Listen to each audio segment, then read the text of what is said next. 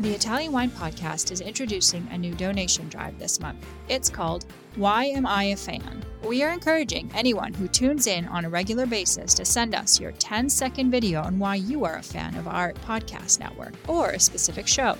We will then share your thoughts with the world with the goal of garnering support for our donation drive. Italian Wine Podcast is a publicly funded, sponsor driven enterprise that needs you in order to continue to receive awesome free wine edutainment seven days a week. We are asking our listeners to donate to the Italian Wine Podcast by clicking either the GoFundMe link or the Patreon link found on ItalianWinePodcast.com. Remember, if you sign up as a monthly donor on our Patreon, we will send you a free IWP t shirt and a copy of the Wine Democracy book, the newest Mama Jumbo Shrimp publication.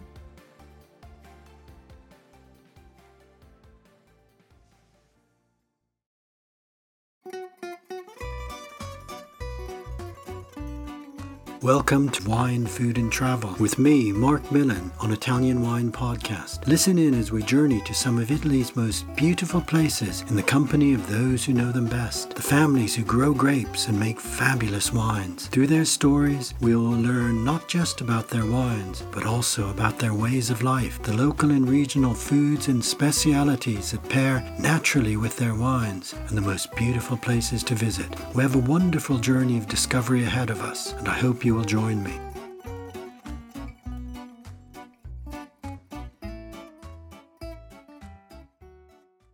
Welcome to Wine, Food and Travel with me, Marc Millon, on Italian Wine Podcast. Today we travel to beautiful Emilia Romagna, to the foothills above Parma that lead up to the high Apennines, to visit Langhirano, a town dedicated to the production of one of Italy's greatest food products, Prosciutto di Parma, DOP. My guest today is Luca Galloni, whose family firm, Prosciutto Galloni, produces an exceptional, high quality example that's available both in Italy as well as abroad. I had the pleasure to visit Luca in Langhirano just a few months ago, so I'm delighted today to have him with us to share his family story and to tell us all about Prosciutto di Parma. Welcome, Luca. Thanks so much for being my guest today. How are you? And is the sun shining in Langhirano? Hello, Marc. Uh, here in Galloni, everything works uh, fine. And uh, since the last time you visited us, uh, our prosciutti are aging well and their flavor is developing uh, even more than before. uh, I can just picture all those beautiful, beautiful prosciutti slowly maturing in the prosciuttificio. It's quite a sight to see them. Now, the prosciutto Galloni is in Langhirano, um, and it's a very particular place because it's a town that's dedicated to the production of this one very special product. Why is Langhirano the place for prosciutto di Parma and what is so special about this particular environment? Uh, is uh, a small village on uh, Parma Hills and uh, it is located uh, at the foot of uh, Apennine Mountains. it's like a few kilometers from Gulf of La Spezia, the seaside. And for this reason, it is perfect to receive the marino. It's a gentle wind that comes from the sea and give us the right humidity and temperature to age uh, prosciutto, prosciutto di Parma. Okay, so it's a particular location that, that benefits from these natural conditions. It's quite extraordinary when one drives into Langhirano passing the beautiful Torrechiara castle and coming into the town to see these large buildings, the prosciuttifici, that are all positioned in a particular angle. I guess that's to be able to to utilize this special wind, the marino that that comes in off the mountains. Yes, it is. Uh, it is correct. We receive the air and uh, all the prosciuttifici, we call it them uh, prosciuttifici, all orientated uh, to receive this wind from uh, the seaside. Okay. So historically, has Langhirano been a center for the production of prosciutto di Parma for a very long time? Yeah, sure. Like, uh, I don't have exact information about uh, when the production uh, started, but I know that Langhirano was famous for prosciutto even at the end of 19th uh, century. But uh, probably when uh, we spread worldwide, it was around the 70s. Okay, so that was when a big boom in, in, in production came about with with the large number of prosciuttifici. Exactly. Okay. There, there previously, Luca, there was a very important um, symbiotic relationship between the producers of another famous product from your area, Parmigiano Reggiano, and prosciutto di Parma. Tell us about this. I think that uh, uh, for sure prosciutto and uh, Parmigiano are uh, the two most uh, iconic products uh, of Parma and for sure of Emilia Romagna, our region. It is important to know that historically our breeders used to feed our pigs with whey that is the noble waste of Parmigiano production. For, so, for some reason, it is uh, this their connection, their relationship grow stronger and stronger. Yes, uh, Luca, I remember when I visited um, the region many years ago that every uh, caseificio producing Parmigiano Reggiano, many of them would have um, uh, an area where they kept pigs actually on at the caseificio, and this huge quantity of whey would be fed to the pigs, giving making the meat, I guess, very sweet, which is important for prosciutto di Parma. I don't think that happens anymore, but it's an interesting historical link. Is that right? It's not. It's not the case anymore. That depends. Depends. Uh, there are many breeders that uh, are uh, still uh, feeding their pigs uh, in this way and uh, actually we are selecting our raw materials uh, with uh, also this kind of um, link. We need that our our producer of our breeder like they give us this kind of way because it's perfect to age the prosciutto with the minimum quantity of salt because uh, the connection between the muscle is stronger and the, also the fat of our uh, of our uh, uh, is uh, more and very white that is perfect for our production actually ah okay so you get that beautiful white fat that sweet fat now um, prosciutto di parma is one of Italy's greatest food products. It's loved in Italy and it's also known throughout the world. What makes prosciutto di Parma DOP so special, so different from other air cured hams produced elsewhere in Italy? I think that uh, for this product, uh, its taste, uh, its flavor, its uh, sweetness, uh, and also uh, its mild, mildness is an universal taste. So it is good, and everyone likes good food. So even if it's not from uh, if, if it doesn't belong to a tradition of a foreigner country is loved from everyone from uh, Italy to US uh, to Canada to Australia and uh, everyone is able to immediately recognize his unique taste. Yeah, I think that's right. It's it's that delicacy and the sweetness along with the depth of flavor that good prosciutto di Parma has. Now, your prosciuttificio is extremely modern and makes use of the latest technologies. I saw robots moving the hams around and assisting with various processes. But at its core, it's still very much an artisan product produced by the skill of, of um, artisan maestri who know just what needs to be done at every stage. I remember seeing the chief salter, for example, rubbing each prosciutto by hand, knowing just how much salt to put uh, around each prosciutto because it would differ. Can you explain something of the process to make a prosciutto di Parma, transforming the legs, hind legs of pork into this fabulous product? I think that uh, you are totally right. Prosciutto is still a very artisan product and the human hands are uh, indispensable. Uh, and you remember well uh, when you spoke about our salter, our master salter, because we still are salting by hand every single galloni prosciutto. We have salters, uh, Gino, Piero, uh, Roberto, that uh, are still salting by hand, and they have more than 25 years of experience. They can just they can adjust the percentage of uh, salt by a 0.01% of salt with uh, just their uh, sensitivity. They are helped, of course, by technology.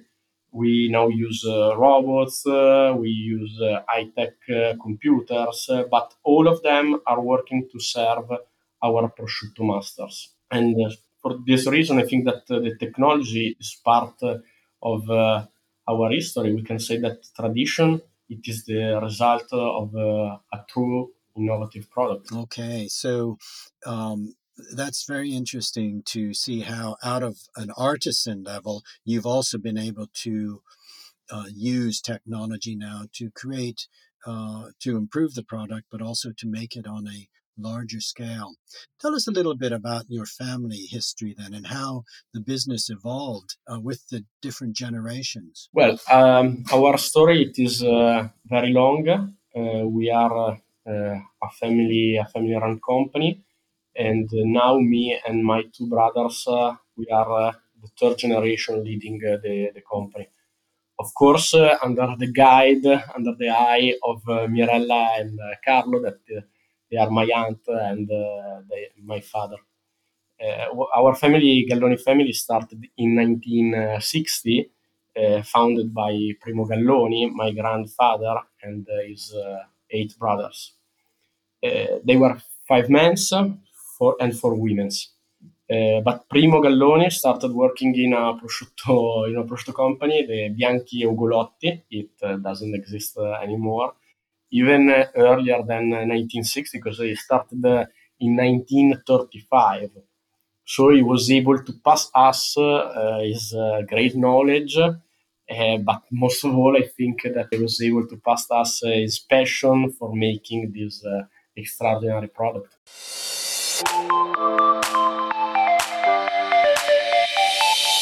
Are you enjoying this podcast? There is so much more high quality wine content available from Mama Jumbo Shrimp. Check out our new wine study maps, our books on Italian wine, including Italian Wine Unplugged, The Jumbo Shrimp Guide to Italian Wine, Sangiovese Lambrusco and Other Stories, and much, much more on our website, mamajumboshrimp.com.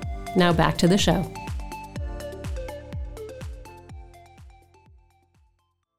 Okay, and so then it's moved on the generations with uh, each generation adding, improving. I think your factory burned down, didn't it? You had a, a, a problem and then have built the new modern factory. Yeah, it is true. Uh, we had uh, this uh, big uh, fire in uh, 2016. It was the 14th of July 2016, but we, we found that uh, in our family, in our people, we found the strengthness to rebuild everything. And uh, the same day, my father told uh, everyone of the company, okay, we are going to rebuild a new factory. It's going to be even more beautiful than, uh, than before. And uh, we are going to produce a prosciutto that uh, even is even better than before. And we are going to do it in less than one year and uh, the 13th of July 2017 we were able to salt the first uh, the first prosciutto of the new plant. So it was tough because uh, it was a tough year but uh, at the end of everything uh, i think that uh, we were we were able to build something really really unique in the world. Now luca how many prosciutti do you produce are you? Are, is Galloni a, a large company, a medium company? Uh, we can say that uh, we are a medium company. Uh, speaking about uh, um, producer, among the producer of prosciutto, we are uh, a medium company. We produce. We have three plants, so we produce a good amount of uh, prosciutti per year. But inside the, the, the salumi world, we can say that we are uh, still a small company. and uh, all of our companies or all of our plant they works like uh, in a unique way in their own way so uh, they produce from the beginning to the end their own prosciutto so we can even say that they are a little bit in competition between the one that produce prosciutto, the, the one that produce the better prosciutto. okay, okay. So producing, um, making a prosciutto, you've explained, is actually very, very precise, but also simple. You're taking the hind leg of, of, of a pig and you're salting it, but just that right level, just that minimum amount of salt in order to cure the meat and allow it to be conserved but also to maintain its sweetness, to not be too salty. That's the art of it. Is that right? Totally correct. It, it is uh, easy to make prosciutto. I mean, it's not so easy. It's, uh, it's very difficult to make prosciutto, but uh, it is very simple because uh, it has just uh, two ingredients that uh, are pork meat and salt. We don't use any preservatives. We don't use any colorationates we just use uh, these two ingredients. But uh, at the same time, I would say that uh, also the experience of our people and also the environment where we age the prosciutti are really important in order to reach the best quality of prosciutto. Okay, and what is the minimum age to for prosciutto di Parma? Allora, uh, well, the minimum to deserve the double crown of Parma is uh, are 12 months. 12 months, the consortium arrives and check every single prosciutto. They try to understand if they are good or not and if they deserve the crowns. If they deserve the crowns, they put this brand fire with the Parma crown that uh, is uh, the symbol of prosciutto di Parma. But for example, in Galloni, our minimum it is uh, at least 16 months. That uh, uh, for us is the minimum to guarantee our uh, unique taste. We don't think that is our prosciutto is ready before. Okay, I I enjoyed um, tasting with you a range of different prosciutti of different ages. What happens to prosciutto to its flavor as it ages? How does it develop? I think that uh, um, our minimum is 16 age, uh, 16 months, as I told you, but uh, we can reach even 30, 36 months. And more you age the prosciutto, more strong the flavor is going to be. I don't think that there is a perfect age. For example, my favorite one is uh, 20 months, but uh, you can taste uh, uh, the mildness uh, when you eat uh, at 20 months, but at the same time, it is a strong character. So it is also a matter of character. Okay. The perfect age is a matter of how you taste it and in uh, which uh, circumstance are you having it? Well, let's talk about that. The best ways to enjoy prosciutto di Parma. What are the various circumstances or ways to enjoy prosciutto di Parma. And what wine would you drink with it? I'm a purist of prosciutto galloni, so always plain, but uh, maybe with uh, some bread.